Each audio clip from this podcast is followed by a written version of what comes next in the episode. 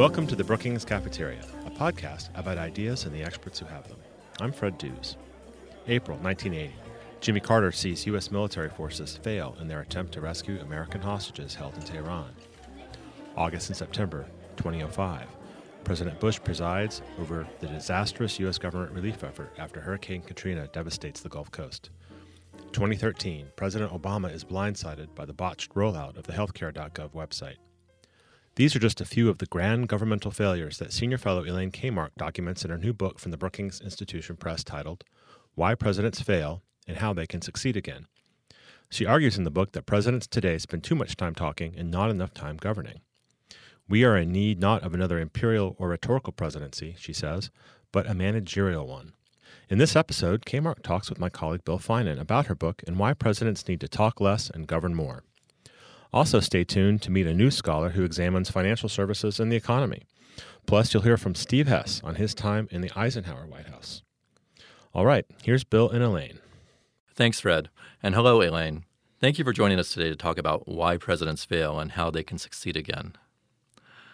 We'll come back to a moment to succeeding, but I wanted to first get to the failures. But even before I get to that, I want to ask you a background question to the issue.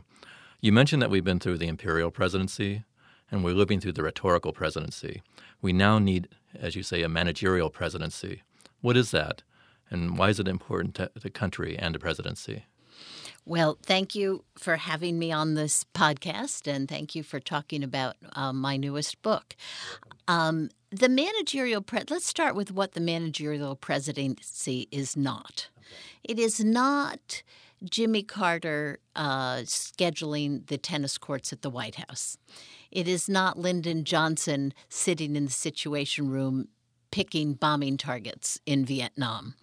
Uh, nor is it President Obama writing code for the websites. Okay, it's not actually management in the way we think of, of management in, say, an organ an organization or a factory or something like that.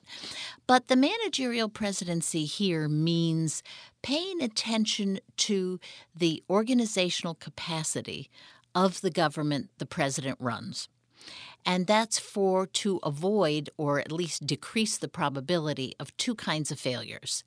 The kinds of failures where the government blows up on the president.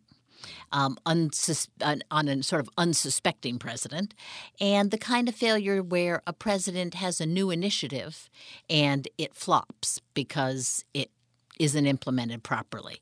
So it's the managerial presidency is more a way for the president to understand the executive branch that he or she mm. is in charge of.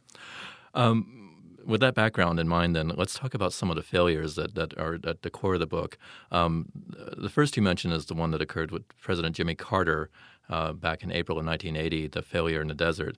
This was, in some ways, as you said, uh, the most spectacular failure. Um, can you tell us about it? Well, you know, for those of you who weren't alive then or don't remember then, uh, we had uh, many Americans taken hostages in the embassy in Tehran, and months of negotiations failed. So finally, President Carter had to move to a military option. Now, the problem with doing that is that the military option, which was, by the way, initially rejected by the military as too difficult, um, the military option settled upon involved co- coordination between several branches of the military, and it involved really sophisticated special operations. Anybody who had been looking at the capacity of the American military for the past for the three or four decades before that would know that the big critique leveled at the American military was that it could not coordinate its actions between Army, Navy, Marines, and Air Force. And in fact, presidents from Eisenhower on had made this critique of the military. Similarly, the Special Operations Command was no command, it was degraded um, in the years before Carter became president. So basically, what he did was he took a military that had many, many people had said does not have the capacity to do this mm-hmm. and asked them to do an operation, which not surprisingly failed. And that was at a time too when, as, as you point out, the special operations component was nothing like the, the, the special operations component that got Bin Laden under oh, the Obama administration. Absolutely. I mean, the difference between the U.S. military in 1980 and the U.S. military in 2011 is night and day. Part of that was that after the crashes in the desert and the failure of that rescue mission. Finally, a bill called Goldwater Nichols was passed. The military finally was forced to reform. Special operations was rebuilt from the ground up. And so today there's a very different military than there was in 1980. And we could see it got you had a complex inter uh, branch operation with special ops getting bin Laden, and you couldn't you couldn't have that in 1980. Mm. And and since, as, as you point out in the book too, that bipartisan uh, that failure is a, a, bipartisan endeavor. We'll move on to the other failures you mentioned too, which occurred during President George W. Bush's administration, and the ones you speak about uh, or write about are 9/11, the Iraq War, the financial crisis, and then Hurricane Katrina. Um, can you touch briefly on these failures and tell us what each was and what, what they mean? Each what what links all of those failures and what links frankly all the failures in the book is that there were things about the capacity of the government that were knowable we, our tendency is to think of some of these presidential failures as acts of God. Certainly, uh, a Category 5 hurricane falls into that category. Um, but the inept response was evident before the hurricane hit. Okay, there was a de- degrading of FEMA when it got placed inside of DHS. That's the Federal Emergency Federal Management Emergency Agency. Management Agency. Right. Yes, um, there were in in the case of 9/11, there were many blinking lights about terrorism, which the Bush administration kept pushing aside because they had a different worldview. In the case of the financial crisis, there were many warnings from uh, federal agencies that deal with banking that these banks had become um, overextended and they were taking on too much debt. Uh, in other words, in all of these cases, it was something was knowable about the failure. Now, it doesn't mean that the failures could have been totally avoided, but the purpose of the book is to say how does a president reduce the probability of failure as opposed to eliminating it, which is, of course, impossible. Let's take a quick break here for another installment of Coffee Break, your chance to meet a new scholar at the Brookings Institution. Today, Aaron Klein, a fellow in economic studies and policy director of the Initiative on Business and Public Policy, explains what inspired him to get involved in public policy and why a book about shipping containers is a must read. I grew up right here in the Washington, D.C. metro area. I'm actually from Montgomery County, Maryland. I grew up my whole life inside the Beltway, so they say in Washington, uh, in, in suburban Maryland. I'm a proud Marylander. I was inspired to become a Brookings Scholar by an experience in my childhood. Uh, my mother and I grew up uh, with my sister in Montgomery County, Maryland, as I said, in a town. My mom lived in Bethesda that's pretty wealthy, and my sister went to a very wealthy public high school, and I went to a uh, I starting in the seventh grade, uh, I was voluntarily bussed into a ma- special uh, magnet program in a poorer section of Montgomery County, in a section that was minority, uh, majority schools, minority white, uh, very big diversity of income.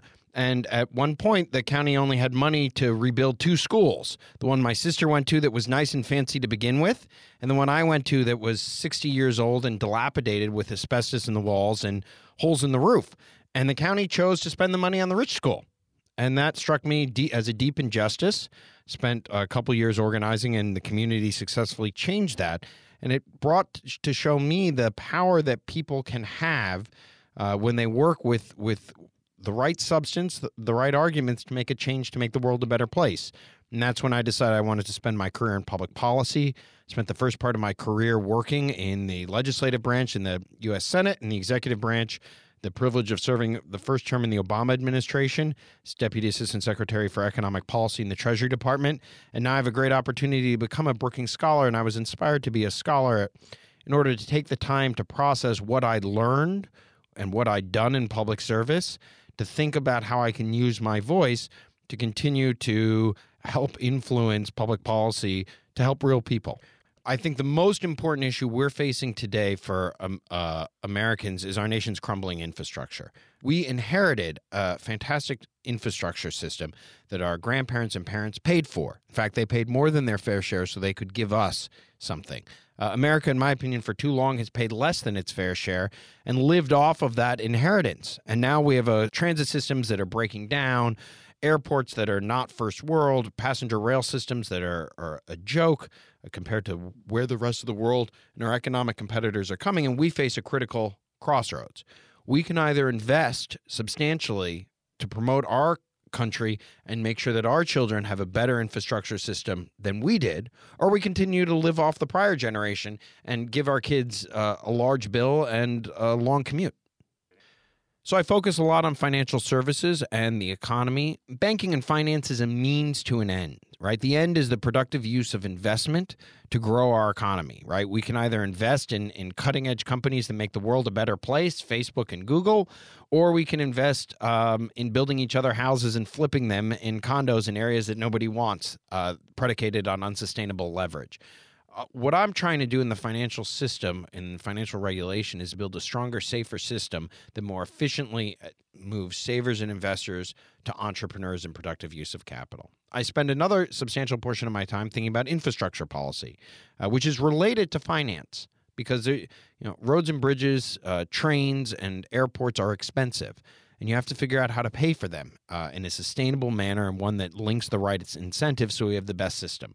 So, mostly on uh, infrastructure and financial regulatory policy. So, for listeners who are interested in the financial crisis, The Big Short is fantastic. If you saw the movie, it's great, but read the book. The book contains many more insights, a broader narrative of the financial crisis, and is very accessible. Michael Lewis, I'm my Braga fellow Princetonian, really just did a, a fantastic job of making the financial crisis understandable. The other book is a little more obscure. It's called The Box. It's a history of the shipping container, which is something that we've all driven past on the side of the road a million times and never really thought how standardizing one simple box to move cargo globally reshaped the entire world's economic system and the globe's infrastructure system. You know, prior to this box, you just put cargo in ships manually loaded, and the economic system and global trade uh, and transportation was totally different. The Initiative on Business and Public Policy and the Hutchins Center on Fiscal and Monetary Policy are hosting a public forum on September 9th about how to speed up economic growth. And now back to Bill Finan's discussion with Elaine Kamarck. So, one other failure that brings us up to the current president is uh, the failure of the uh, healthcare.gov website that you talk about. Um, that was the website put together for people to sign up for Obamacare. Um, what kind of failure? How would you how would you describe that failure? Well, again, as with the Department of Defense in the Carter administration, in the Obama administration, as they took over the government, there were literally decades of reports on the weaknesses of the Centers for Medicare and Medicaid Services, CMS, as, as we call it. And for instance, for the 15 years that GAO had published a high risk list of agencies that were in trouble, CMS had been on that list. Okay, so it was it was well known that this agency was struggling to do the mission it was already supposed to do. Another one of those blinking lights. It was a blinking light. Yeah. That's right. And then the Obama administration gave it this enormous new task of setting up these websites. And surprise, surprise, it wasn't very good at it. One one point that becomes very clear in the book um, is that the government is very big that mm-hmm. we have. Um, as you point out, there are over four million workers, a budget over three trillion, and we need a president then who treats it as treats his work as a CEO in some ways, and that's the man, that's the kind of managerial president you're you're describing. That's right. Um, what can the president then do to govern more effectively to be more like a CEO in government?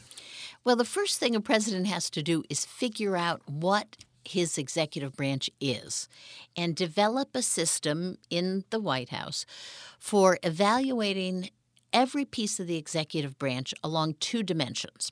Dimension number one is what's in trouble? Where's the trouble?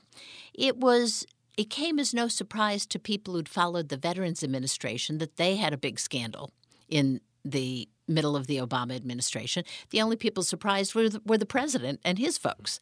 Um, Veterans Administration had been a problem child for some time, particularly the health care uh, piece of it. So the first thing to do is look at the government and say, what's going to blow up on us? And pres- what presidents learn only too late is that when it blows up on you on your watch even though you may have nothing to do with it even though the problems may have been have started decades before under different presidents you get the blame. You're the Right. one sitting in the seat you get the blame. So the first thing a president can do is try to anticipate that. The second thing a president needs to do is spend time when on their new initiatives figuring out the implementation piece so it's all well and good to get a piece of legislation passed. It's all well and good to give a lot of speeches about something. But if it blows up on you, as the healthcare websites did, um, as the response to Hurricane Katrina did, um, none of your pretty words make any difference. And the final thing I would say a president should do is talk less and govern more.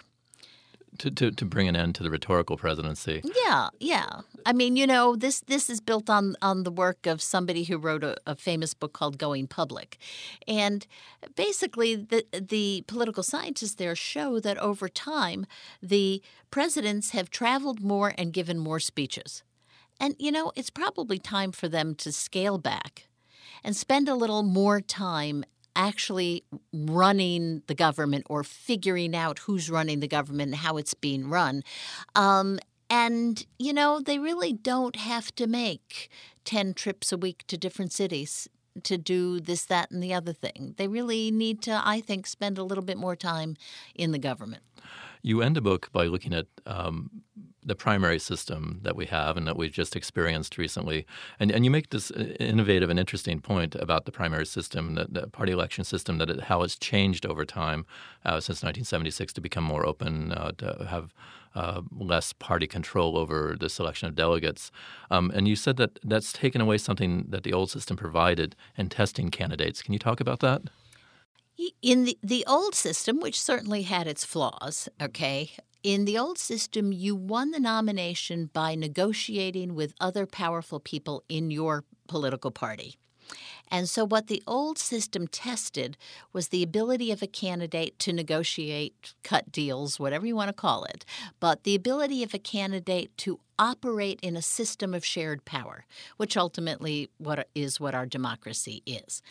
Um, it tested also the candidate's ability to speak and communicate, but that wasn't nearly as important as the candidate's ability to d- work with their peers in power. Um, we got lucky with some presidents. President Roosevelt could do both right? He was a master communicator, but he was also a master deal maker, manipulator, whatever you want to call it. He got the job done. Um, the new system tests the ability to communicate.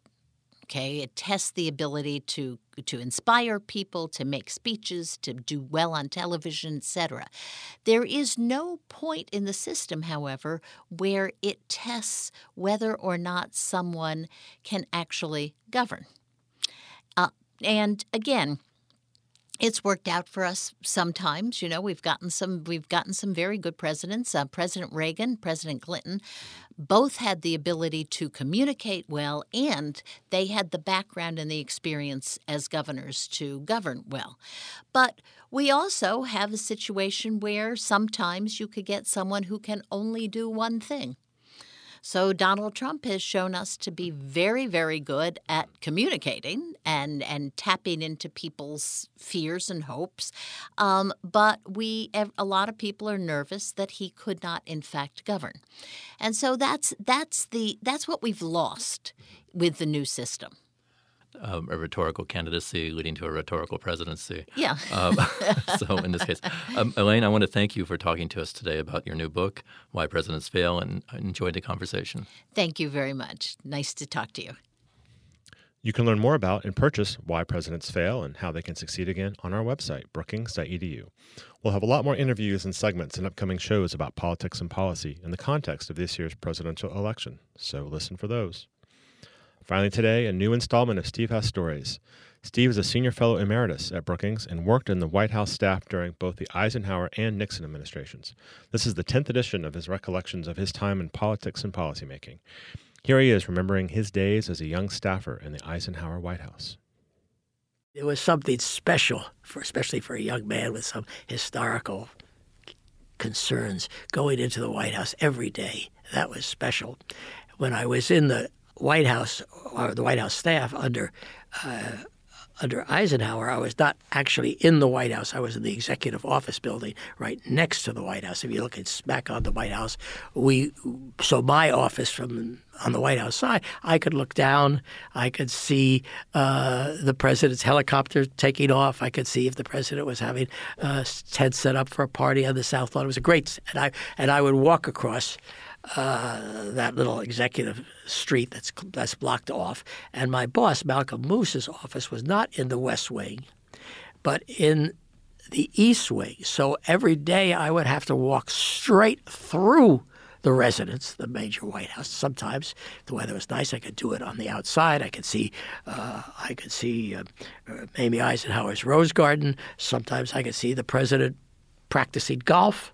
Uh, I could see as I passed the the um, what was the auditorium. I could see the cans of film that the president had been watching the night before. I'd make sure I'd look to see what he'd been watching, what the president liked. Uh, he liked westerns. He, he, he could he could watch. Uh, he could watch war movies, but he was very upset if there were any mistakes in them, that sort of thing. Jim Hagerty, his press secretary, said his favorite movie was called Angel in the Outfield an angel comes to the Brooklyn Dodgers or something. Uh, but at any rate, that's how I went through the White House. That was exciting. Steve is also the author of America's Political Dynasties From Adams to Clinton. You can listen to more Steve Has stories on our SoundCloud channel. And that's all for this edition of the Brookings Cafeteria. My thanks to audio engineer and producer Mark Hoelscher and to producer Vanessa Sauter. Bill Finan does the book interviews, and design and web support comes from Jessica Pavone, Eric Abalahin, and Rebecca Viser. And a special thanks to Richard Fawal for podcast guidance and support. You can subscribe to the Brookings Cafeteria on iTunes and listen to it in all the usual places. Want to ask a scholar a question? Send an email to bcp at brookings.edu and I'll get an answer for you. Until next time, I'm Fred Dews.